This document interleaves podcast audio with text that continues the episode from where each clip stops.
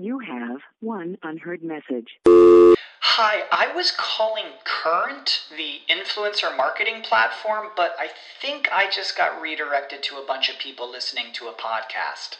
Well, anyways, I was calling Current because I was told they could help get my brand set up on TikTok Shop and even build out an affiliate program of content creators promoting my brand. And even have those content creators go on live streams and promote my product there. Wow, I could really use Current.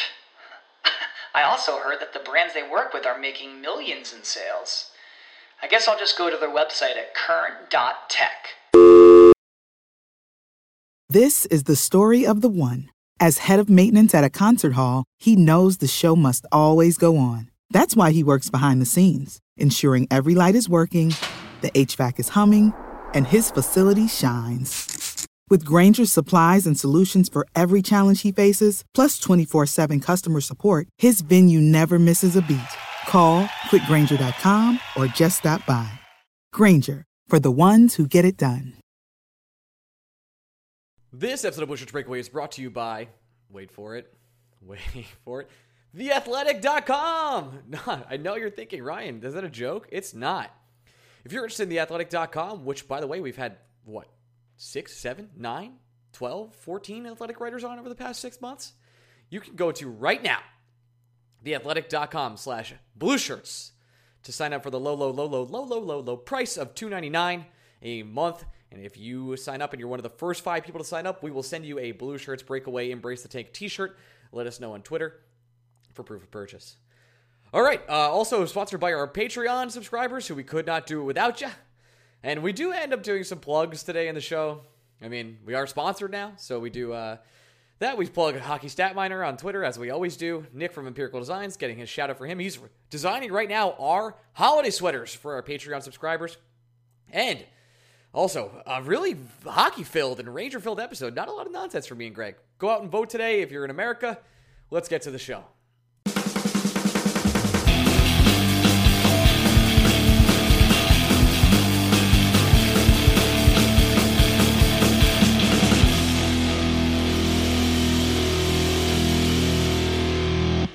Blue Shirts Breakup fans, welcome to another week of the Blue Shirts Breakaway. I am your host, Ryan Mead. I am here with my co host, Greg Kaplan. Greg, wild time in the Rangers town. And guess what? Our good friend Lias Andersson, will be joining us soon. Soon. He's, he's joined us technically. Te- Technically, as the, as the we are recording this podcast right now, he has been called up to the New York Rangers. Brett Howden got injured in a game versus the Buffalo Sabres. Uh, he is day to day currently, but he said he feels good. But we're going to see how long that takes him out of the lineup. He is got an upper body injury, which mean could, could mean what a plethora of things at this point.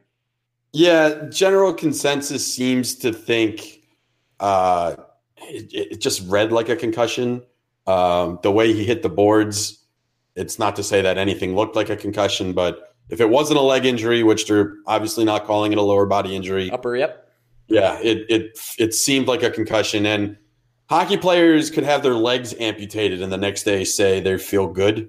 So you'll just have to forgive me if I don't think Brett Howden necessarily is going to go right back into the lineup after one game off. I'm going to sidetrack us immediately because I'm really good at that. Okay. What was the Ranger injury over the past couple years that surprised you the most? The person played the next game. I think for me it was Derek Stepan when he broke his jaw in the playoff game and he played the next game. They just wired it shut, I believe. Uh, nothing surprises me in the NHL playoffs. I'm going to go the exact opposite end of the spectrum Mhm. and go with the injury that surprised me that it took someone out. And it was easily Matt Zuccarello taking a puck to the face. Yeah, that was really sad. Right. I didn't. It, it's not to say I didn't think the injury was serious. I just didn't realize how serious it was when it happened. Well, he lost the ability to speak, which is right. insane. That is that is tough. Um, Uh, oh, and now I'm thinking about it. It might have been Dan Girardi that broke his jaw. I can't remember. Dan Girardi broke everything. Like Dan is broken. I think. Full stop. Someone's right yelling at their, their car radio right now. Ryan, you're so wrong. You're be prepared to say that so many more times. Yeah, I honestly I can't think of an injury that I'm like shit. It only took that long for them to come back. Just because I mean, we also find out the fact that guys like Ryan McDonagh play on broken feet. Yeah, Um, after the season, like people playing with broken ribs the whole time. Yeah, and NHL. It, I- I'm honestly more surprised when an NHL player actually misses a large period of time versus a crazy NHL player doesn't have femur anymore and plays the next night. With you. Let's talk about our good friend Chytil. Now, Mr. Filip Chytil has had an interesting few games since we last spoke. He has played no more than 10 minutes and 5 seconds in every game, and including the Buffalo game. He play, didn't play the last 11 minutes. Is that correct, Greg? Just about, yeah. That, according to our friend Rick Carpiniello, who had it in his game recap on the Athletic, Ryan. Yeah, well, I mean, we'll get to that in a little bit, a little early. I thought you were ready. I'm ready now, but I mean, uh, three minutes into a podcast, so that's bad juju. We got seven more minutes. All right, fine, fine, fine, fine, fine, fine, fine. I'll, I'll wait. Um, In case yeah, here's here's the thing that here's here's the thing that's when the Pavel Buchnevich stuff happened last week. Everybody was up in arms for various reasons. In fact, you'll hear us be up in arms later in this podcast with our friend who's making his return to this podcast, Sean Tierney of Chartings Hockey. We re- recorded the interview with him uh, days early, right as the Buchnevich stuff was happening. So we had a, a focus on that in that interview. Um, but even when the Buchnevich stuff was happening, and I wrote about this on our site, there's a little plug for ourselves. Hey. The the Buchnevich stuff is that's David Quinn legitimately trying to develop Pavel the way he feels is best. And we've talked about this multiple times. There is no straight line. Here's how you develop young players. This is tried and true. This way is the way that definitely works. De- developmental is gray. There, it's one large gray area, and everyone has their own idea for how best to do it. And Pavel Buchnevich has been on the record saying last year with Alain Vigneault, he hated getting scratched or demoted because he felt like it was unjustified. Uh, as long as David Quinn is telling Pavel exactly why it's happening, I can't say that I'm overly upset about it. Is it what I would do? No. I've been on the record saying you should just put Buchnevich in your top six, let him run. You get the bad, you get the good, and you try and figure it out at the end. Well, I do. The one thing I liked about Quinn this week, because there's some thing I'm I'm not turning on Quinn yet, but man, whew, it's gonna be. Uh, we'll see how that that boat sails, and if it does, it continues Well, not to sail. yeah, and that, that that brings us back full circle because we mentioned Filip Chytil. Well, well, one the. I, wa- I want to go to the Buchnevich, the the quote he had where he said, "I hope he's pissed off," and I I did like that. Where right, where, I, I do like that. I'm a big Uh, fan of him coming out saying, "Hey, Booch, I hope you're pissed because I sat you for a reason and I want you to perform." And it, he did get the results he wanted in the Sabres game. Booch, he said he liked the way his game was playing. He liked his pace. He liked his ferocity. That's not a quote, but I made it up. Um, so I, I just he did get the results, so I can't argue with him. He's kind of gotten the results out of every benching he's had so far. But there are some other decisions I have not been happy with Quinn for. We'll get to those later. Yeah, but and that that that's great. I, that that quote is exactly what you want to see David Quinn say, and it's the exact mentality you want Pavel Buchnevich to have when he comes back in the lineup. But if we're talking about David Quinn quotes after the Edmonton Oilers game on October 13th, it was David Quinn who said, "I need to do a better job of getting Filip more ice time," and he hasn't. Straight up, I, I, I don't know. I don't know why he hasn't. Everyone likes to point to the fact that Philip only has three assists on the season, but I will say it until I'm blue in the face. Point production doesn't necessarily indicate how a player is playing. with Queen is- in the headlights due to a new movie. That's not a plug, and that's not our sponsor.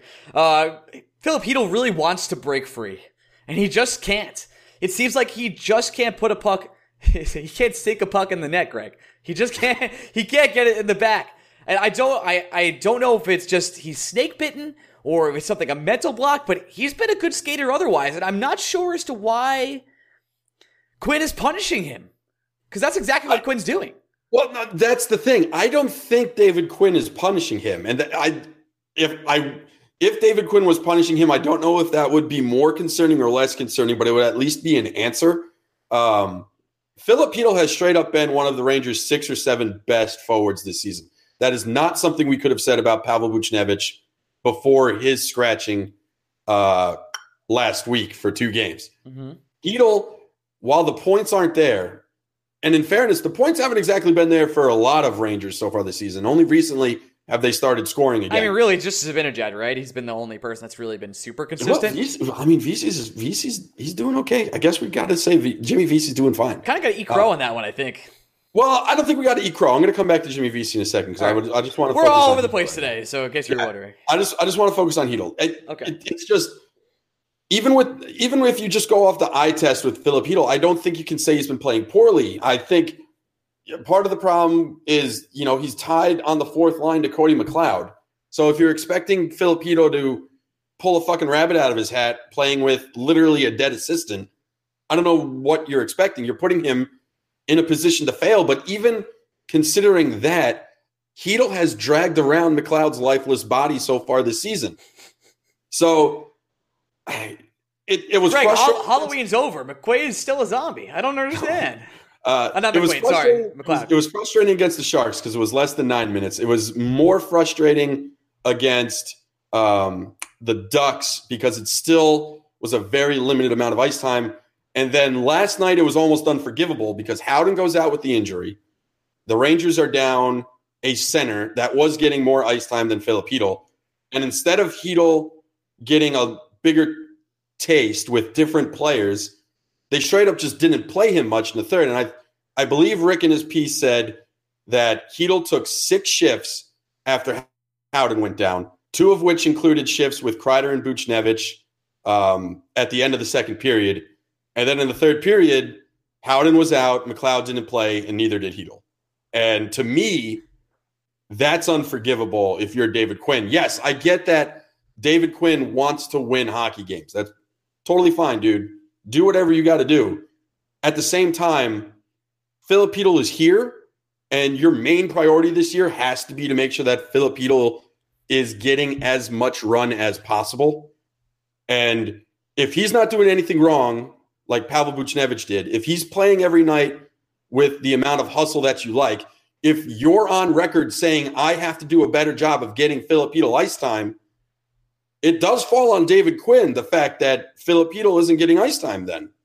That doesn't sound like it's anyone's fault but Quinn's. And uh, that's not, I don't want anyone to take this as me saying David Quinn's a failure. I'm not saying the Rangers should fire David Quinn. I think David Quinn has done a lot of things right, but no coach is perfect. Do you think it's because Filip Chytil got hit and he was curious? I mean, he went through concussion protocol, so maybe that was a big part of it, where he got hit no, in the because game. if I, I, I think if that happens, then Chytil sits a game. right, but he's not going to. He's not going to. Uh, we're seeing it with Howden. Howden can say he's fine all he wants. Not only did Howden sit in the third period, he's sitting another game. Uh, I don't think the Rangers would fuck around with a head injury with a 19 year old franchise center. Uh, I, I think if they if there was a whiff of an injury, the Rangers would be like, you're going to sit for a couple days, and then you're going to sit a couple more days just to be safe. Um, I, I like and I like the approach you're taking with Howden. There's no reason to rush Howden back into the lineup. I don't care how well Howden's playing. If if Howden's got a head injury, take a seat, bro. If if if the Rangers think Howden's injury will keep him out a week, keep him out for two weeks. Just be be extra cautious because there's just no reason to rush him back. Um, and if the argument, the other argument with Chytil is is is the the usual, right? It's well, what center is he playing better than? He's he's not playing better than Zibanejad. He's not playing better than Hayes. Regardless of point production, you can make a case that Chytil has looked better than Brett Howden at times this year.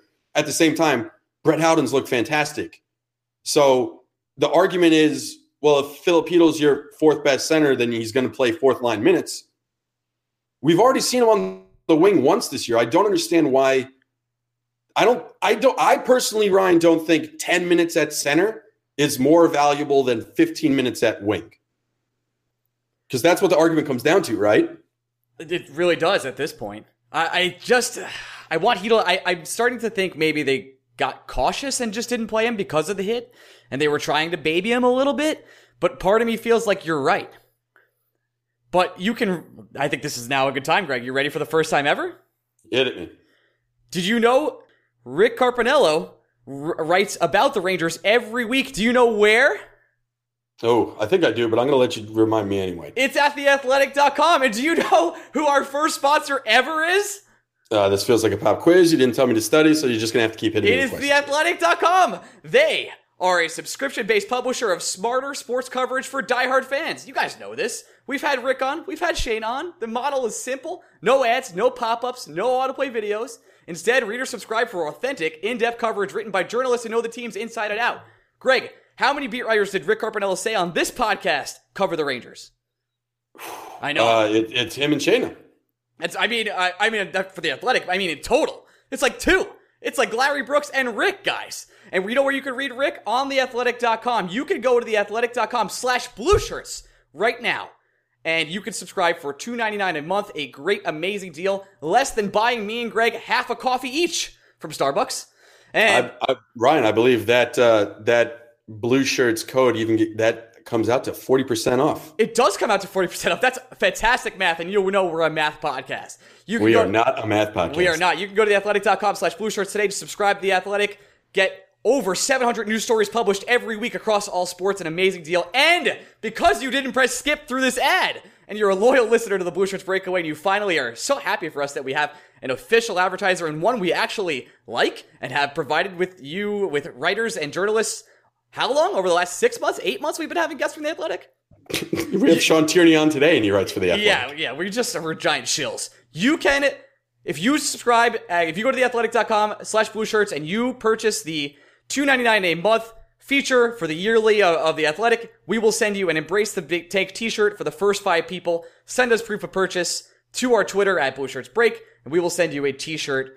Uh, as thank you for signing up and enjoying our first advertiser who we've been advertising with secretly without them knowing for over six months. Okay, back to the Rangers. Well, actually, one more thing. If you don't want to read a Ranger content story on the Athletic, Ken Rosenthal did a nice uh, GM meetings primer on the MLB side of the site today. That is fantastic and worth the read. Everyone who's worth a damn, except us, works for the Athletic. There you go. Fantastic. we're just here to give you. We're just here to save you guys money. And speaking of saving you money, uh, this is the terrible transition because it doesn't matter at all. Actually, it kind of does. Um, Lias Andersson is now a New York Ranger again. Again, uh, the thing about Lee's coming up is I'm not sure I agree with it just yet.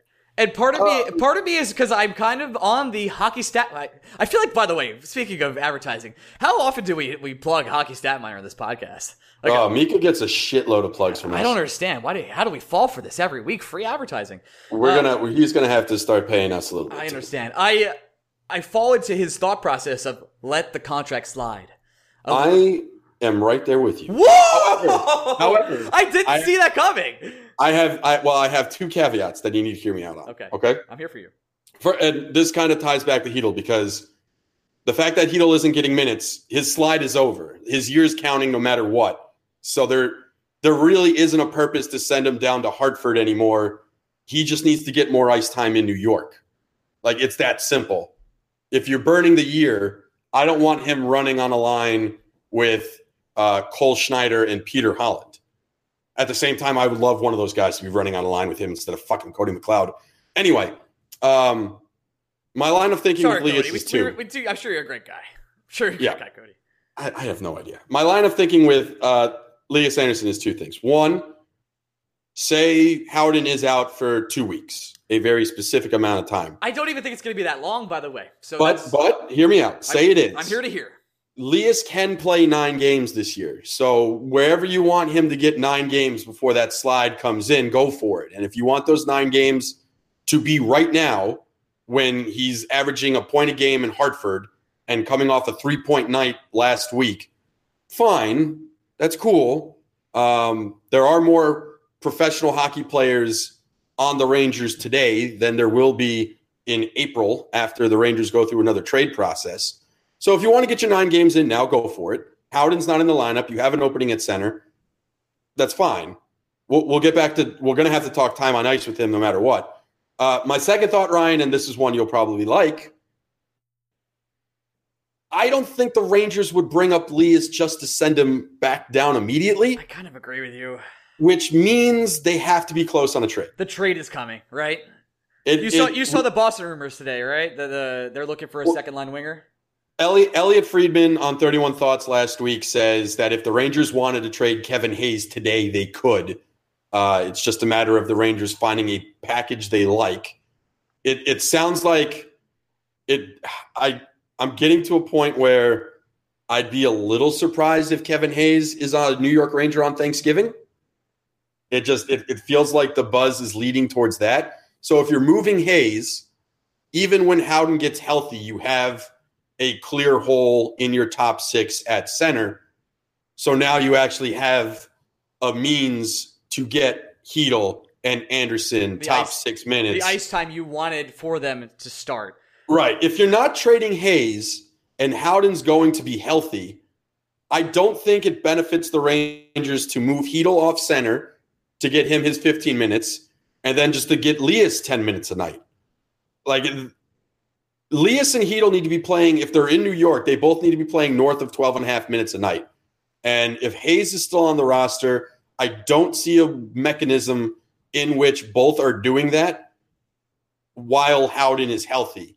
So, in my mind, uh, I tend to think Lias's presence in New York means Kevin Hayes is on his way out. I'm with you. This has been a lot of agreeing. I like when we don't agree, uh, but it tends we do that a lot. I don't understand. It's, well, it- yeah, and it, it's kind of like a no-brainer, right? Like uh, the it's written in the sand for us to see that Hayes is just on his way out very soon. It's kind of been that way since the beginning of the season, and if I, I- what I just don't understand is we have a lot of time left before the trade deadline, and you really you can't. I'm trying not to curse. You can't fudge this up, Rangers. You can't. Right. And the Rangers are in a unique position where they can set the market too. I, I do think we undervalue sometimes um, how important it is for a team to set the market. And the Rangers know what they are. Jeff Gorton's very comfortable knowing what the Rangers are. Uh, I, I, as much as I like Kevin Hayes, and as much as I truly believe that he could be a piece of the next winning Rangers team, uh, if Gorton doesn't see it, I think it's pretty clear he doesn't see it. So trade him before something happens to him. Um, and it makes it makes more sense to trade Hayes now than it does Zuccarello now because Zuccarello serves more of a locker room leadership role than Kevin Hayes. So you can make the case that say an injury happens to Zook, there was still more value of having him on the roster for longer than Kevin Hayes. If Kevin Hayes goes down with an injury tomorrow, it's just bad news for the Rangers. There's no other way to go about it. If Zuccarello goes down tomorrow, I, I, I, I'm not sure the Rangers are necessarily happy about it, but they're less concerned. Is I guess the terminology I would go with. Less concerned is probably appropriate. Yeah, but I mean, at the end of the day, we are literally six weeks removed, nor not even, from the Rangers demoting Elias Andersson to Hartford for the specific reason of uh, David Quinn saying that guy needs minutes. He won't get minutes in New York to start the season.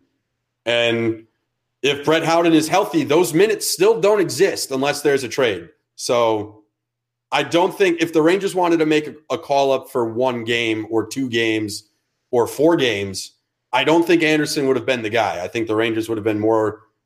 Uh, you don't you don't take a guy out of his rhythm in Hartford unless he's going to stay in New York. And Andersson's here. I would be stunned if Andersson is going back down um, between now and the next time we talk on the podcast. I would be less stunned if Kevin Hayes wasn't a New York Ranger before our next podcast. You think it's that soon? It could be. Um, I just don't. I, I'm, I'm pulling a you with that noise. I don't know how that just happened. Uh, I'm really picking it up from you. you're you're just- welcome. I- you talk to me too much. I, we really talk way too much. I hate it. That being said, that's a Ryanism. With, I just don't see Hayes going anywhere this week. I just, it's too early. But if Hayes does get hurt, that that plays to your point. If Hayes is hurt, that totally kills the asset potential. So why not sell now?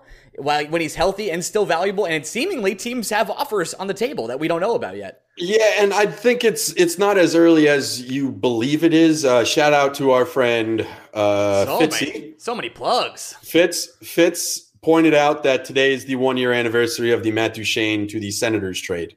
Um, so it, it we have seen blockbuster trades this early in the season. It is not uncommon. Maybe you get more value because teams are looking at it as we have this guy for longer and he can help us get to the playoffs.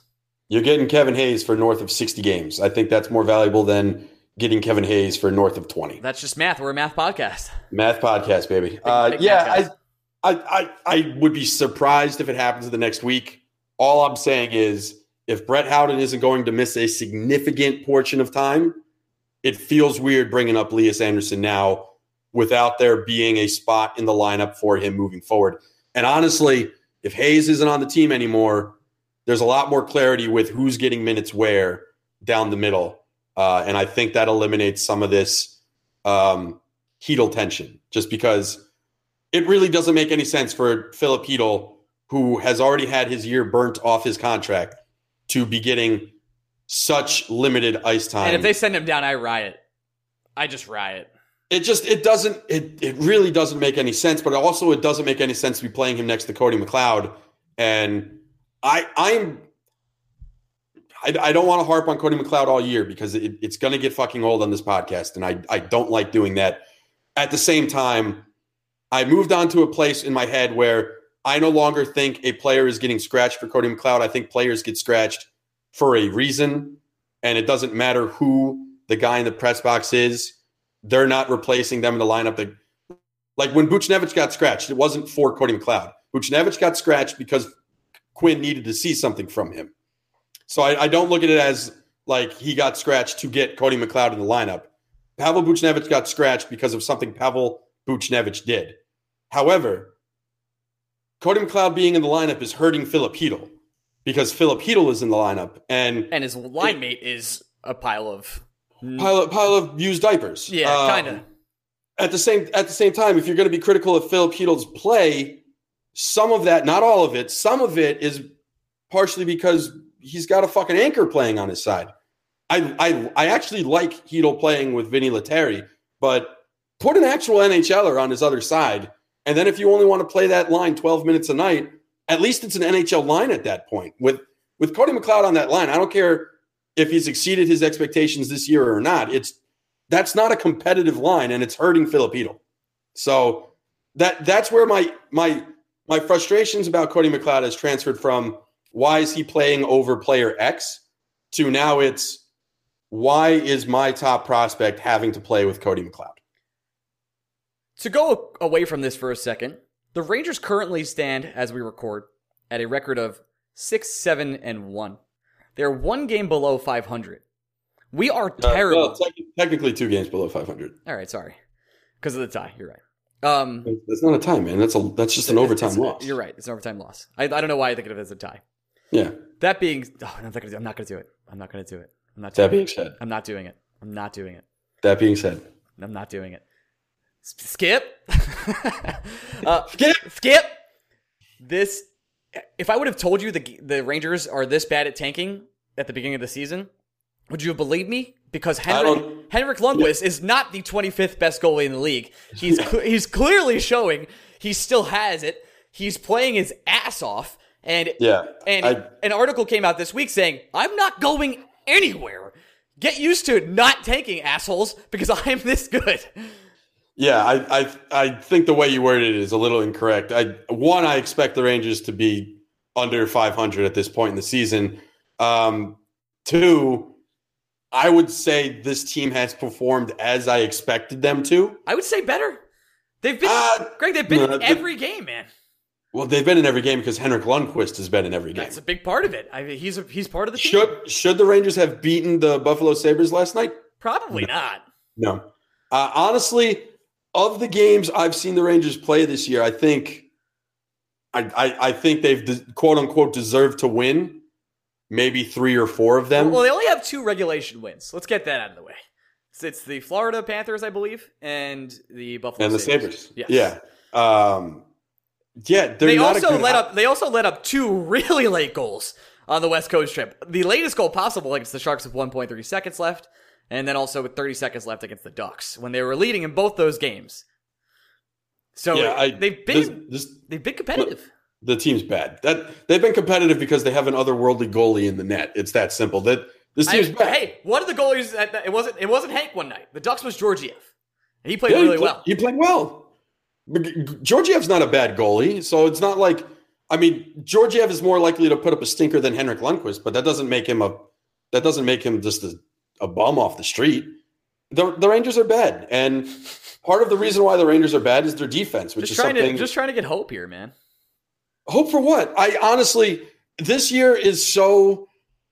It relaxing is not the right word because there are just different things I'm concerned about every week. I'm having a good time. I I, have not I have not looked at the standings once, and I probably won't look at I don't care how many wins or points the Rangers have because it, that's not the main concern. well, hey, we're not last in the standings. Sup, Devils? Yeah, well, and the Red Wings will always just be fucking terrible. Yeah. Like points will start I will start caring about points when we get to the 60 point mark and I'm like, all right, well, the first pick is probably going to fall around that 65 to 70 mark, so now we need to pump the fucking brakes a little bit. They lose every I, game. I don't care. This three game winning streak, anyone who's excited about it, God bless you. At the same time, it couldn't mean I put this in. I put this in the enjoy the little things category. Like, you it, know, it- it's I, I don't even know. Who who cares? Enjoy it from game to game. I, don't think it's care that the always going to be fun to watch three. your team win. That's it. I always think it's always fun, no matter what. You always get excited. Yeah, I just I, I really like who gives a fuck that the Rangers have won three games in a row. This team's not making the playoffs. No, they're this not. This team's not that good. Henrik Lundqvist might win the Vezina this year without getting to the 20 win mark. I don't think he'll do that, but He, he might he might well John Gibson keeps getting 45 saves a night in fucking Anaheim, he won't have a choice. well, John Gibson lost seven games in a row, so I'm not him totally, but Anaheim did. Yeah, well it's because Anaheim takes 10 shots and gives up 700. Pretty I- good. I, I there aren't a lot of every advanced stat doesn't like the Anaheim Ducks right now, and you don't need to be an advanced stat nerd to uh, understand why love the word Ducks nerd. are losing. Nerd It's is so such, such a good word. Um, and this the, the point we're going to talk with. Um, I like Sean how we just talked about analytic nerds, and we're like, anyway, so Sean Tierney. we we talked a lot with Sean specifically about the Staal Pionk pairing, and we're going to let him talk about that. But I just want to make one more point before we go to that interview, And, and also five star question. and also five star question. One of my biggest concerns with David Quinn is he has to know that Staal Pionk is an absolute fucking train wreck, right? Oh, he's got, let me ask you, let's play quiz again. He's got eyes, right? That's the thing. But and we talk about this with Sean because Neil Pionk is so frustrating. When I watch him with my eyes, I like a lot of things My he eyes, does. Gregory. Like he's he's the kind of guy it's easy to love him because he's fast and he makes plays in the offensive zone. So you're like, whoa, he looked you're good gonna get against that from a he, defenseman? he did it again against the Sabres. It's like He uh, did it again against the Sabres. That's why. I, uh, but he's not good in his defensive zone. and he had some really him- good shots on the West Coast trip where I was like, "Ooh, Neil Pionk." when you put him with Marc Staal, he's legit. Maybe that might be the worst defensive pairing in the NHL. I And- I want to fight you, and I cannot. You cannot because it, the numbers are as clear as day. And it, I'm not saying Neil Pionk is going to become a fucking Norris winner if you put him with someone like Brady Skjei. I'm just saying that David Quinn has to be looking at the same stuff I'm looking at, if not better stuff. And I don't think there's a defensible reason to keep putting Pionk with Staal. I'm not saying you have to take Pionk out of the lineup. Claesson should come back into this lineup when he's healthy. Uh, Sean mentions Claesson coming up that you guys are going to like. Uh, he's earned it. He's arguably been the Rangers' best defenseman when healthy. Um, the easy answer is to take Marc Staal out of this lineup, but let's not live in the fantasy world where that's going to happen. Let's be real. Hashtag Let's be real. If it's if it's not if it's not Marc Staal, I don't know how. I I get that Neil Pionk puts up points. That doesn't make him a good defenseman. So I, if we're going based off performance, Oh boy. Neil Pionk is the next worst Ranger defender. Do you think Tony DeAngelo has earned his way into the starting lineup? See, hard question. I well, no, because I I think DeAngelo should be playing anyway. yeah. Like the only reason this is a hard question is because the obvious answer is not coming out of the lineup. Marc Staal is not coming out of the Rangers lineup.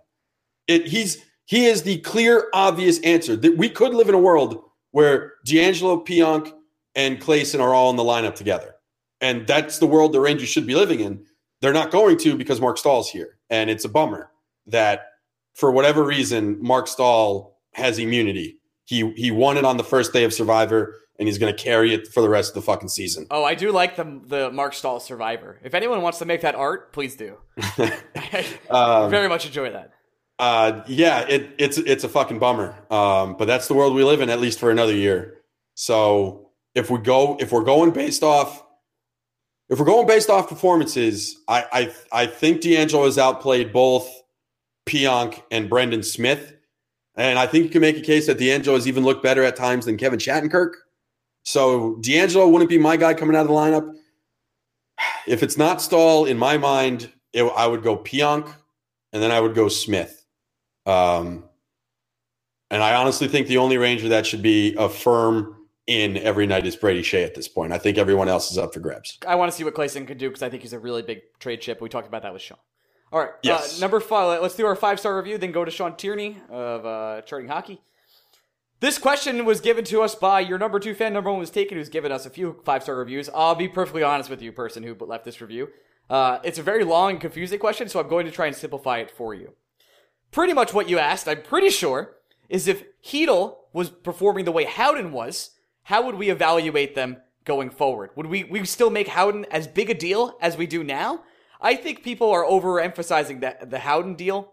Or actually, more what I say is, uh, I think people are looking at Howden as thinking he was supposed to be less of a prospect, but he was actually a legit prospect the whole time. It was never like Howden was supposed to be this fourth line center. He never was. And I'm not sure where this myth came from. Could, is that just Lazy, online? lazy, lazy hockey writing is where it came from. I just, Uh, it's not, he was a good prospect. I know that Greg and I were bummed out on the trade reaction when we didn't get Sergachev, when we did it live from like a hotel room. Uh, and we were like, Brett Howden, who's that? But we had Matt Es- Esteves, Esteves on, and he told us like Howden's legit. He's a legit prospect. And yeah, um, Drew, um, Drew's been riding uh, Howden's jock all summer too. for sure. And guys, I, I don't think Howden was supposed to be a slack. And yeah, Chytil's a better, more elite prospect, but that doesn't mean that Howden can't outperform him now. I think we've evaluated them fairly, and both of them. You and I, are Uh, big, you and I are. Wait, hold on. You and I are big Yeah. Chytil stands. So far, we've seen the way he's played on the ice. He can't finish worth a damn. Uh, obviously, Quinn's seeing something in him where he wants to protect him, but I- I'm not upset with the way that that we've fans have valued either of them so far. But I think Chytil will end up being the higher of the two by a lot eventually. Well, two things here. First, uh, the Larry Brooks article calling Brett Howden a throw in and that he was only supposed to be a fourth line center is just flat out wrong. Uh, Larry might be being honored as one of the best sports writers this year. That doesn't mean he's fucking perfect either. He is just his evaluation of Brett Howden is both irresponsible and incorrect. And if that's how he wants to look at prospects, I would suggest Larry Brooks not looking at prospects. Um, second, your paraphrasing of the question, I think, is incorrect Okay. if if uh, the way you read it to me earlier is say you were to have a blind test and you didn't know which player was going to have which outcome and you told me before the season started that rangers rookie center one would have uh, eight points and be overperforming at this point in his career while rangers rook- rookie center two grades out as an effective skater a productive skater but seems to not be able to finish um, at the end. Would I be very happy with that scenario, regardless of which rookie is doing which? Uh, yes, the answer would have been yes. I would have assumed that it was Chytil with the eight points and Brett Howden with the strong skating, looks good, but doesn't have that final piece to his game where he's burying the puck. Um, does that mean I'm mad that it's flip flopped? I'm not mad at all. Brett Howden is blowing away my expectations. And again, even with Brett Howden blowing away my expectations, Filip Chytil has been, as I said on this podcast, consistently one of the best Ranger forwards this season. He just doesn't have the goals to show it. So I could not be happier with both of their performances. But based off the question, uh, am I disappointed that it's Howden stealing the show early on as opposed to Chytil? Not at all. I am very happy that my 20 year old and 19 year old center are playing very well. I just wish my head coach would give the 19 year old more time. Hundred percent. Let's go to our. Yeah, I did a bit do a jab, bad job. That's just You, you, yep, yep, yep. You Just did the- a just- terrible just- job. That's just why two people do this podcast. Just the Ryan way. Let's go to Sean Tierney at Charting Hockey. Transition. Hey, we're back with our guest of the day. We have Sean Tierney at Charting Hockey on Twitter. He does hockey charts and he's charting hockey. You can support him on his Patreon. He also was a writer, or still is sometimes, for the Athletic Toronto and the Athletic Chicago. And remember, the Athletic sponsors this podcast now, so wink, wink. Uh, we're, we got some friends. Sean, what's up, man? Hey, I'm happy to be on the show. It's a busy day in Rangers land again, too. So happy to talk some of the news bits that are traveling around. Yeah, we're recording this a couple days early, uh, six days earlier than we usually post. So, but but it's the perfect time to record because the Buchnevich news has been everywhere. Uh, as many of you have heard, uh, Pavel Buchnevich has been benched against the Sharks tonight, or it has last week at this point in time. So we wanted to bring you on to kind of delve into the stats for Buchnevich and talk a little bit about analytics. Can we talk about uh, what Buch has shown this year so far as a hockey player, stats wise? Sure. So, operating from a purely advanced stats point of view, the Rangers have been kind of a mixed bag this year, where we're getting some fun results and some bad results. And maybe that's sort of what Rangers fans went into the season expecting. The shot rates against team wide are high. Um, and that's maybe the story of Rangers hockey for the past couple of years anyway. And then there's kind of a dividing line about halfway through the roster. Some people like the Zibanejads, Fast, Shattenkirk are um, generating enough shots that it kind of balances out, even though they're giving up a ton.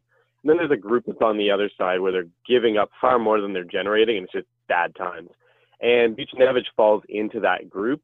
Um, what do I have? At five on five, he's generating about 40 uh, shots, 41 shots per 60. He's on ice for that much.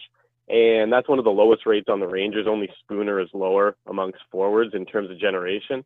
Um, but he's on ice for about 60 uh, shot attempts against. And that's one of the higher rates among all the Rangers. So basically, he's bleeding shot attempts right now, and that's no way to succeed in the long run. The other stat I'd point to with Buchnevich right now is uh, we like goals above replacement and working from the evolving wild stat, which they're updating um, the war values as we go. Buchnevich has been about a break even player. What he gives in even strength offense, he's taking away in even strength defense. He winds up being basically a replacement level player so far this year, and it's early, so we don't want to make any uh, wide ranging judgments about what he'll be for the rest of the year. But as it stands right now, he's basically a break even replacement player who's bleeding shots. Right. And th- this is, I think, the important part of the discussion that it was happening on Tuesday when we were recording this. And I'm sure it's just going to be continuing for the rest of the week. It's Rangers Twitter. Things seem to live on for a very long time. We're not saying that Pavel Buchnevich is always going to be bad. We're just saying that right now, Pavel Buchnevich isn't playing well. So if we're if you're looking at it from that standpoint, if a player isn't playing well, regardless of who it is, if if the guy who rated second worst on the Rangers in um, shot rate was named Cody McLeod instead of Pavel Buchnevich, I don't think we'd have a problem with the benching. It's just it's a rebuilding year. He's a young winger. We all have high expectations for him. We've spent the last two years fighting Alain Vigneault to get this guy some ice time, and now he, he's been given like a clean slate. But the numbers just don't show that he's playing well. Yeah, I think uh, another stat that I like to use is the playing time versus points rate. And that gives you a sense of usage and production. And then again, for Buchnevich, what we've seen is he is playing. He's got about average ice time among uh, Rangers forwards. He's getting the opportunity that maybe wasn't there under Vigneault in the past. And his point production rate is just league average. And so uh, it's not bad, um, but it's nothing overwhelming. It's nothing to say this is a player that clearly needs to be on the ice at all times. Right now, this is a player that is immune to the healthy scratch here or there. Uh, you know, when the situation calls for it, and you know, sometimes when you get into the advanced stats thing, if you get married to a player, um, you go looking for the stats that might support that this is a player that's great. And um, you know, in this case, this is a player that has had lots of buzz around him in the past. Right now, he's just not really converting it at a rate that makes him a must uh, lineup mainstay at all times. Yeah, and we, we talked a little bit about this before we started recording, and um, I, I, think it's an important week to have you on because it, this is obviously a safe space. We all, I personally love using your stats, and the reason why I like bringing you on is because the way you frame them, it's easy for me to understand. The the four quadrants make everything real simple for me. Yeah, and I'm an idiot, so it's really nice yeah. for that you could do that I'm, for me. I'm I'm here for it. And the reason why we wanted to have you on and have this discussion is because I feel like sometimes it, it's not just advanced metrics. Any stat ever, you can find a stat that fits your narrative. But I feel like advanced stats get manipulated a little bit more than any other stat because we are quick to point out someone who's not doing well and use them as an example. For like like Ryan Spooner. Ranger fans, I, some of them look for a reason to pounce on Ryan Spooner and he's been bad by shot rate measures so far this season. And they'll be like, see this? this confirms everything I've said about Ryan Spooner. There's no reason for him to be getting top nine minutes. But then if the same thing happens with Pavel Buchnevich, it it feels quick to try and find a different stat to say, no, no, he's just not getting his share of the pie. And if you give him more opportunities, he's going to be better. And I just I, I feel like I, I don't I don't know what it is about um, the advanced metrics where it's such an immediate turnoff for people who use that as their examples to make someone look bad. But then when their player that they like looks bad by the metrics, they don't exist anymore. And I think that's a, I don't know if you feel that frustration sometimes being in um, the community and the circles that you travel around. But from where I sit, someone that tries to have an open mind about as many things as possible because hand up, I know for fact that there are plenty of people who know more than I do and will always know more than I do about hockey. Um, so when, when people that are smarter than me shy away from using a metric when they're talking about a player they like, I get a little annoyed. I, I do. Yeah, and I think we we talked about this a little bit before we got going too, and you know, you get married to the idea of Buchnevich is a uh, going to be an impact forward, and then you look at the shot rates and they're ugly. And the first thing you might say is, well, what's the reasoning for that? Maybe his quality of competition has been really high, uh, or you know, maybe his line mates have been really subpar. Quality of teammates is low, and sometimes you know, and advanced stats aren't uh, aren't above this. When you really like a player, maybe you spend that extra five minutes digging through a bunch of other stats and looking for a rationale why this player is still great despite what's going on in the world. And uh, like you said when you started, it isn't necessarily different than stats uh, in any other sport or you know in any other place where stats are used. And so, what do we do? How do we guard against that? I think you have to treat things as fairly as you can. You have to be prepared to say that hockey is a game that's plagued by randomness. And as much as we think we know sometimes, um, there's a lot of luck at play and there's a lot of uncertainty, things that we just don't know despite our best efforts. And so lots of the evidence suggests that Buchnevich is probably a pretty good offensive player, probably a top six offensive player when he's done developing. Um, but we don't know everything, and we're not sure that that's true. And so, you know, we might find out as he plays more or as his career goes on that uh, it wasn't totally substantiated in the way that we thought, or we at least have to be open to the idea that we might be wrong. Now, I think in the long run, Buchnevich is that top six player, but I'm not going to go worming through a, a rabbit hole here trying to find every last reason why it might be okay. I think we got to treat him the same as we treat Spooner right now. They both don't look that great, and so you know treat them the same when you're offering that analysis. I think. Yeah, and just to piggyback off that, almost the same thing is going on with it, it, same same song, different verse about Filip Chytil. He only has two assists on the season, but by all accounts, he's been one of the three best Ranger forwards this year because he's creating so many opportunities. It's just not showing up on the stat sheet. So whereas Buchnevich in less games has more points, Chytil's been a bigger impact player, and everyone loves the advanced numbers. I know your your chart has been very friendly to Chytil. I think he's been firmly in the the fun zone just about all year. Um, and I know I think he's uh, I think the most surprising number that I saw from years so far is that the expected goals, Jimmy Vesey is actually one of the better Rangers. It blows my mind that Jimmy Vesey has actually scored um, more goals than he's supposed to at this time in the season because I feel like every time he has the puck, he's in a high danger area and he should be scoring.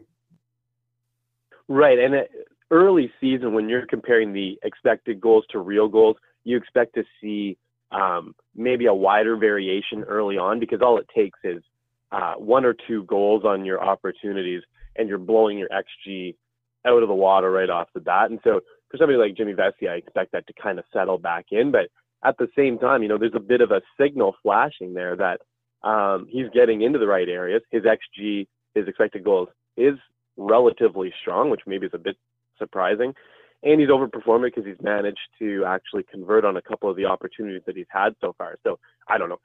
Early in the season, especially with expected goals, we got a lot of variance going on. It only takes a couple goals to to get way out ahead of what was expected, but it's not the wrong start for Vesey anyways. And maybe it's you know an indication that in this system he's going to take better shots from in tight more often. And you know that's really encouraging for uh, a player like him that maybe his offense is developing or for real going forward. Is there a Ranger this year, Sean, that has been surprising analytically? Like, I know that Brady Skjei was doing quite well analytically for a while, or am I wrong in saying that? No, you're not at all. So, uh, Brady Skjei is somebody that, you know, I personally have a soft spot for. I try to be unattached from any specific team at this point in my life, but uh, he's a player that I've got a soft spot for, for sure. Um, he continues to rank among the top uh, defensemen in the league uh, in terms of goals above replacement or WAR value. He's far and away the Rangers' best player, with Kreider, Fasten, and Chytil coming in in the next three slots after him. So, you know, in terms of advanced stats, it appears to be real that his impact has been really strong. Um, I'm from the Ottawa area, so I've had the uh, whatever privilege it is to see Fredrik Claesson play as he's played. Uh, and I know he's hurt and he's not in the lineup right now, but his shot metrics were always something that sort of caught the eye in his limited playing time with the Senators. And that's continued with the Rangers too. I think I've got about 50 minutes even strength time on ice for him so far. And he's the lone Ranger logo that's continued to plot in the good range. So managing more shots than league average when he's on the ice and allowing less. Um, Claesson's somebody that really struggled to find playing time with the Senators in a consistent way, which led to him just sort of walking away for a really cheap contract elsewhere. Um, when he's set, he's the kind of player that you get a lot of run out of in a rebuilding situation. Somebody who uh, outperforms their contract, somebody who outperforms without the name value that you expect. Um, so, you know, he's a guy that always catches my eye and who I have a soft spot for as well. When he's ready to go, I'd like to see him you know, get some run, maybe even some fifth defenseman, fourth defenseman minutes, because in the past it's looked like he's got some ability, and that's sort of carried over in the bit of time he's played this year too. Sean, I got great yeah, news. He's going to be the second defenseman on this team. Um, I, I, think I think he's going to be a low key, fun trade deadline piece too. I, I think he might be a guy that gets traded for more than I think we assume he should be traded for. Right, and I think uh, the Rangers are going to be in a funny spot. I'm not sure how much Claesson is valued league wide, just sort of thinking about the contract that he was able to secure. Um, and so, like you said, is he good enough to be this team's maybe even second defenseman? It, it's almost a, it's kind of a scary thought in a way, maybe, but there's potential there. He might be the kind of player that you just say, you know, he's cheap and we need to have six defensemen dressed every game. And so, like, why trade this guy away for the fourth round pick he might bring you back at the deadline when you know, he's somebody who can eat some minutes on a team that is going to need live bodies to kind of hold spots down as they churn over parts of the roster. Um, they might flip him, and you know, any pick is a good pick, I guess, at the trade deadline. But he's somebody I'd be thinking this guy's a cheap player who's got good advanced numbers. Uh, maybe we keep him around because he's, you know, he's not hurting us. In fact, he's helping us on a bargain deal. While we're on the topic of defensemen, Sean, once upon a time, the reason why we wanted to bring you on this podcast is the narrative surrounding Neil Pionk because he's the I, I haven't seen a player in recent memory who pops off the ice when you do the eye test. He just he looks like he's doing things you enjoy when you're watching a hockey game. Every time he takes the ice, I'm like Neil Pionk is going to do something fun here. But every metric, not just yours, everyone that I've seen has graded Neil Pionk out as not just below average, but easily the Rangers' worst defenseman. And the Rangers have not put out a pair worse than Neil Pionk and Marc Staal. And I, I think your chart actually had them as one of the three worst pairings in the entire NHL. What what's up with Neil Pionk? What are, what are we missing? Because we got to be missing something. I'm not sure that we are. Uh, so this is a, a great um, place to evaluate the eye test versus the numbers. The numbers, as you said, they're all bad. I've got nothing to counter you there. Bleed shots when he's on the ice. Playing with Marc Staal can do that to you also. But Pionk's, you know, he's culpable in this situation too. He's far and away the worst on the team in terms of his war value. Shattenkirk, Staal are the next two up from him, but he's in a league all his own. Um, I, you know, analytically, from the stats point alone, there's nothing there going on right now. Again, I'm always cautious. we like to get to something like a 20 game sample, even 25 games at a team level before we say things have really stabilized and are predictive going forward. We're not there yet. We're part of the way there. So maybe something really shifts um, as we move forward. But we also have the potential for Pionk to really deepen into this sinkhole even further. When I look at this player from a stats with my eyes closed, uh, you know, anything you would say about Marc Staal, you're going to have to say about this player too. And so, I don't like that. What do you do as a fan? What do you do as an analyst when you're comparing him to Marc Staal? Maybe you enjoy the way he moves up the ice a little more. Like, how could you not? But understanding that this player is costing the team a lot of shots going the other way when he's on the ice, he's a negative impact player, and so um, it's not working the way that it is right now how can his minutes be changed? How can he be used differently to see if you get a different result as we build up a bigger sample to evaluate him with? Speaking of not being able to play defense, uh, how does Tony D'Angelo rank out in the two games he's played? Three at this point, or maybe six. Yeah, now that so, you're listening. so DeAngelo winds up being um, cut off by my very modest time on ice filters. Um, it was bad news when he was around, sort of in the Spooner Pionk uh, universe. But uh, players like him, you know, so noisy with uh, such limited sample that he toss it away.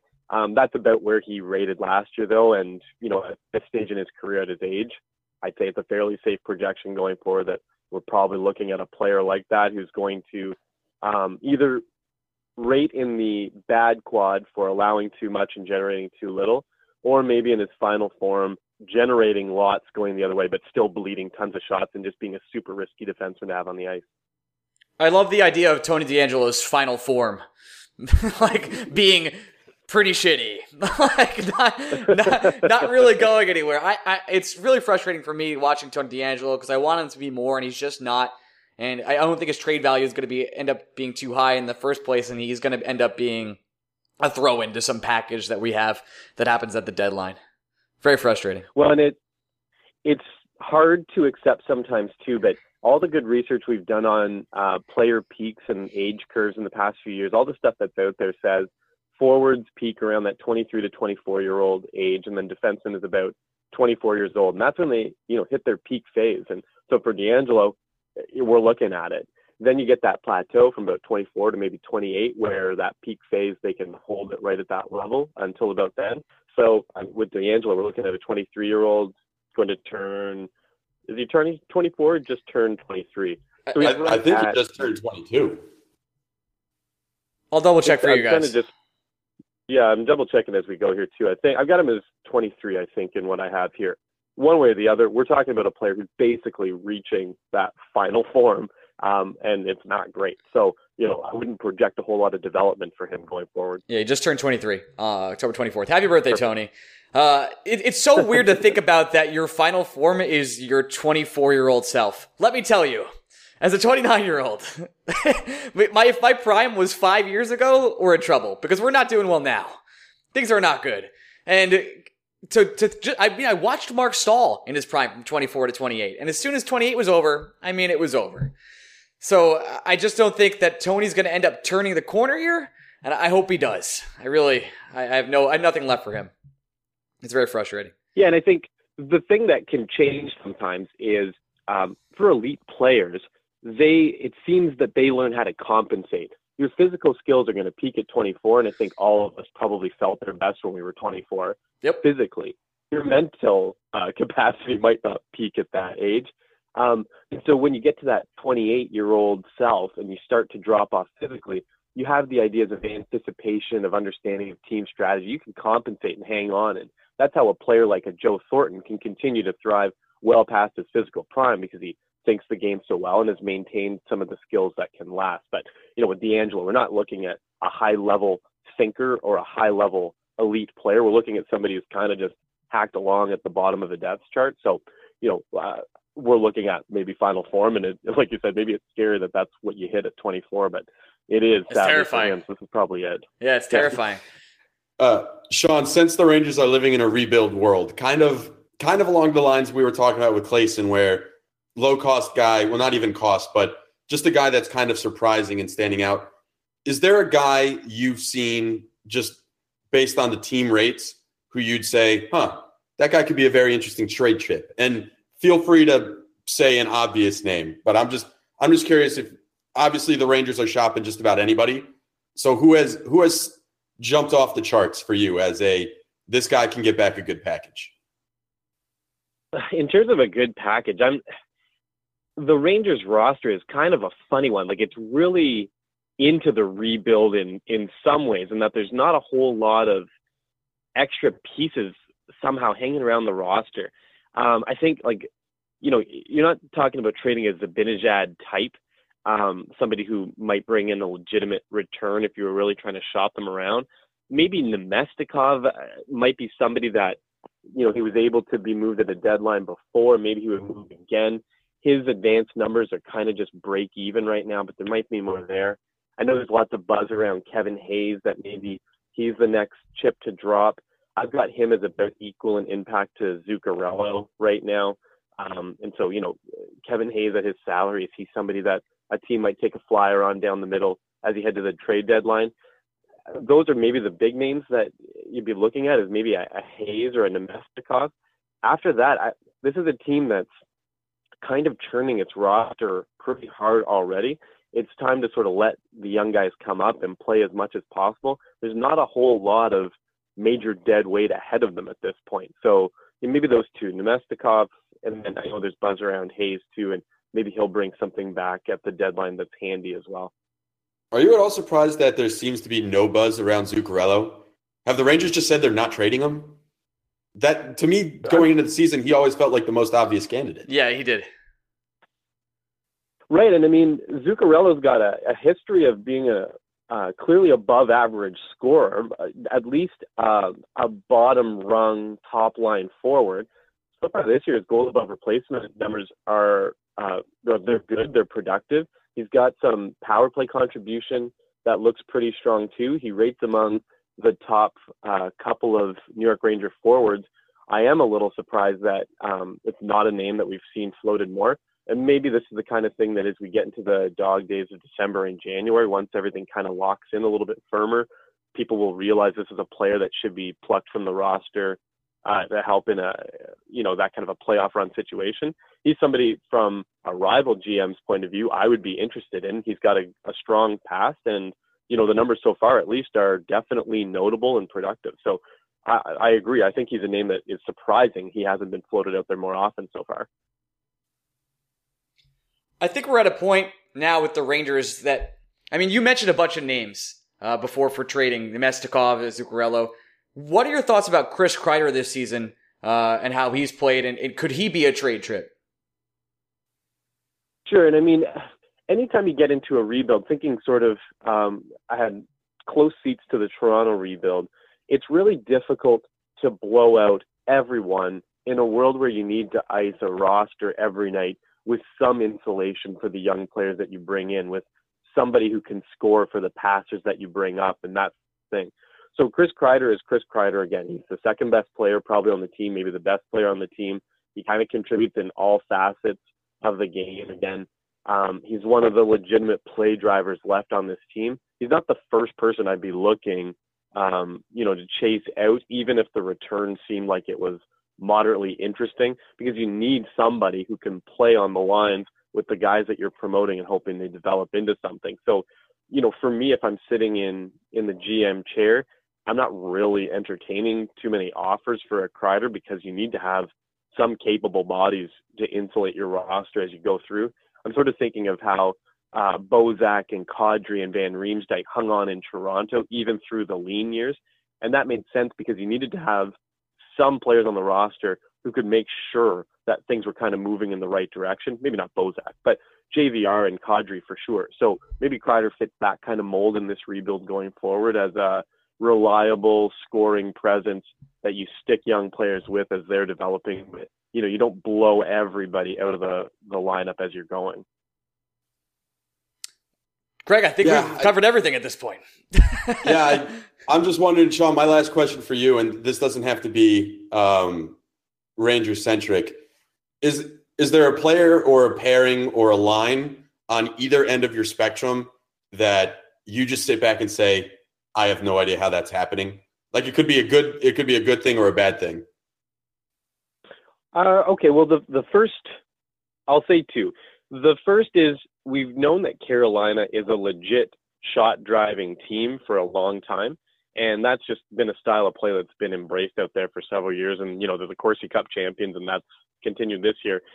But I've been really surprised that a 400 year old Justin Williams is basically the league leader in shot share so far. He's always been kind of a Corsi god. He's always had that kind of reputation, but at his age to continue driving play like he has, it just kind of boggles my mind. It, it's uh, it's amazing that he's managed to compensate for those you know declining physical skills with you know just an advanced understanding of the game, and he's fit into their system well. On the opposite end of the spectrum, I'm not surprised at what Leo Komarov has done with the Islanders this year because the cliff uh, dive happened last year for him. But I'm very surprised that an NHL general manager decided to give this uh, hockey player a four-year commitment. Komarov might be the worst regular playing hockey player in the NHL this season. His contribution is just unbelievably negative. He bleeds shots and generates absolutely nothing for. And the Rangers still have 3.75 seasons to suffer through uh, watching this player get consistent time on ice. So uh, those That- would be kind of the Wait, wait, hold on. the opposite end of the Yeah. spectrum. Uh, hold on. You, you had to slip it. You had to slip a tongue. He's an Islander. He's definitely we, we're not going to claim. Oh. I'm sorry. Did I say Rangers? yeah, that's a guy Let we me never wish this upon you. we we love watching him play. In case you were wondering. Um, yeah, just Justin Bourne had a take earlier this year that said like at least Islander fans can finally take solace in the fact that the Rangers are bad too. And every every time you put out a new chart and the Islanders move more and more firmly into the bad, I just retweeted and say something along the lines of at least the Islander fans think the Rangers are also bad. yeah, we're uh, well, it's and I mean, if if I can sort of pitch one final thought, it's funny because uh, the Rangers just haven't been that bad. They've kind of hung around break even in a lot of the advanced stats stuff as a team, and part of that is Lundqvist kind of playing out of his mind, and part of it is there's some decent contributions from parts of the roster. But you know, the Islanders are a team clearly moving in a discombobulated backwards direction, and the Rangers aren't really doing that. They've embraced the rebuild and the team's not playing that badly as they're going through it. So, you know, if I'm picking a team to watch or to enjoy from afar, it's definitely going to be the Rangers over the Islanders at this point. They're teams in completely different stratospheres. I just want the Rangers to be fun, and that's what they've done. That's all I can ask for, Sean. I got a long rebuild ahead of me. You've been through it in Toronto. I mean, it'll hopefully it'll pay off for you now. Uh, good luck with Severus up in uh, you know covering the Leafs and all that. If you still are, Yeah, we just need Matthews to get back from his injury and we'll be fine up here. A couple more weeks, you'll be all right. I mean, you know, playoffs are until uh, a long time from now, and you'll be at full strength by that time. Sean, thank you so much for coming on. This was an awesome interview. Could you go ahead and plug everything you do with your life? sure. Well, I mean, uh, like you said, you can find me at Charting Hockey, and I'll flood your timelines every morning with some team charts and player charts to help you win battles on Twitter.com. Uh, as you mentioned, I, I did open a Patreon account at the beginning of October, and you know it's kind of just a cyber tip jar. So if you're somebody that's out there and you make use of the charts and you want to chip uh, two bucks my way, uh, you know I really appreciate. it. I've had some nice response there, so uh, it's a way that you can uh, just say thanks for the charts. But you know, one way or the other, follow me at Charting Hockey, and uh, I promise to flood your timelines daily with some hockey stuff. Awesome, Sean. Thanks so Sean, much.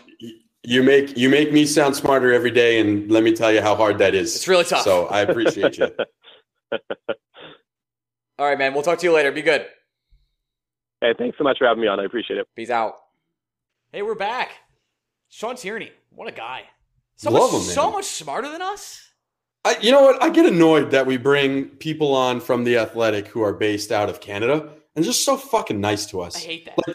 Sean's apologetic that he was unable to do the podcast with us last Monday. He's like, "Ah, guys, I'm so sorry. I didn't mean to inconvenience you." Yeah, two And then- assholes from New York. Sure. And he's also apologizing for us that he read a bedtime story to his kids before coming on the podcast. So yeah, he's like, donated half his salary to charity. Like, took, oh, took a little longer for me to call in because my kids were a little fussy. I'm really, really sorry, guys. that's it's like such a great dad. And he rubs it. the- he texted me the- that. It's so weird. Sean texts me that every day. He goes, I'm such a great dad. I'm like, wow, Sean. Sean, why are you even talking to us, man? You have so many better things going on in your life. You Just shouldn't have to talk to it. us at all. Okay. Well, uh, and and by the way, if you go to theathletic.com slash blue shirts, you can sign up for the athletic today for two ninety nine. All right, that's enough Get of that. 40, get 40% off. Get 40% you off. show us a proof of purchase if you're one of the first five people. I Count get them. a One, two, T-shirt. Oh my god! one, two, three, four, five. Four. Five people to show us a proof of purchase. I will warn you. Wow, the Booker T reference. I will warn you, for Brian's sake, U.S. only, Yeah, because US. that man will go nuts if he has to mail another shirt to, to Europe. Australia. Anyway, all right, so let's wrap up this podcast. I guess with some. Let's do it. Uh, listen, it's an important time of year for the, if you're American. Yep, sure is. Today is the day we're stick to sports. We're gonna do that mostly for the most part. This is a really Ranger heavy podcast for us. I feel like, but I don't. Yep. I don't care who you vote for. Just please go out and vote. Yeah, I, obviously, uh, I personally think there are more qualified candidates than other for you to vote for. Agree with Greg, but that's But- what everyone thinks. But I I will stand here and tell you, hand to God, I am a registered independent. Uh, hand to God, there are plenty of instances where I have voted for both parties. I 100% believe you shouldn't be voting along party lines. You should get to know your candidates, research your candidates, understand their priorities, and then cast your vote with as much knowledge as you could possibly have. Um, at the same time, we live in this great, this country is pretty okay at sometimes. Yep. Uh, one of the rights you get is the ability to vote once you turn 18. You absolutely should be using that right. I am still a registered voter in the great state of Georgia. I voted early on Friday because I was down there for a wedding this year. So if I can place my vote in Georgia, there's no reason why you can't go to your polling place and do the same. Just vote. I'm just asking you very nicely, and I appreciate that. And also, if you're in the New York City area on January 12th in the afternoon, you should come drink with us at the offside. Offside tavern. Yeah, nice, nailed it. Off- Offside Tavern will be us and another Isles podcast from Gotham Sports Network. We're hosting a drink up for Rangers Islanders. Come chill, and if you can't make it Come it, chill, come hang. I'm so sorry. We'll have we'll have a good time. Uh, Rangers probably won't win, but who gives a fuck? yeah, I mean, I want that first pick. And it's a day game that day too. So I kind of love day drinking. Yeah, day drinking is low key maybe my favorite thing in the world. It's just I'm home by nine and I'm asleep. Wow, that's Yep. amazing. yeah, love no, it it's going to be a good time. Uh, it'll be an open bar. We'll have information about how you can get your ticket early for the open bar. Uh, it's not that big of a spot, so you're going to want to get in there early True. and come hang with us and come watch them. True, true, true. And uh, we'll be going to our first ever Riveters game, Sure are. November 18th. Hey, Sunday, Sunday, Sunday. Sun- Another day you can get day drunk. Yeah, if you like, uh, we'll be going to the Riveters game. It'll be at 2 p.m. Come hang out with us, and we'll get you some more details coming that coming next week. I usually would have a lot of more nonsense to talk about here, but I feel like we talk so much Rangers. I'm just like, woo, I'm out of it. We're gonna save our we're gonna save our nonsense for the Patreon, Patreon ten minute bonus called the overtime breakaway. And if you want that, you can become a subscriber Patreon. of ours on Patreon. if I'm a listener of this podcast, I'll be for a quick break. I guess this is a good time to talk about this. Like these guys did this podcast for three years and never read an ad, and then today they've plugged like eleven things in my face. I hate these guys now, and I totally, Uh. I totally understand. you know what I have to say about that? Yeah, Nah, you guys are pretty chill. yeah, you can we're deal. good. We're good. Don't do that. All right, we'll see you guys next week. Uh, send as always, send five star questions, reviews to iTunes, or hit us up on Twitter. Uh, message us on Patreon or wherever else you can find us. Instagram at Blue Shirts Break. I'm Orion Mead at Instagram and uh, message us. We'll answer your shit. Love you guys. Bye.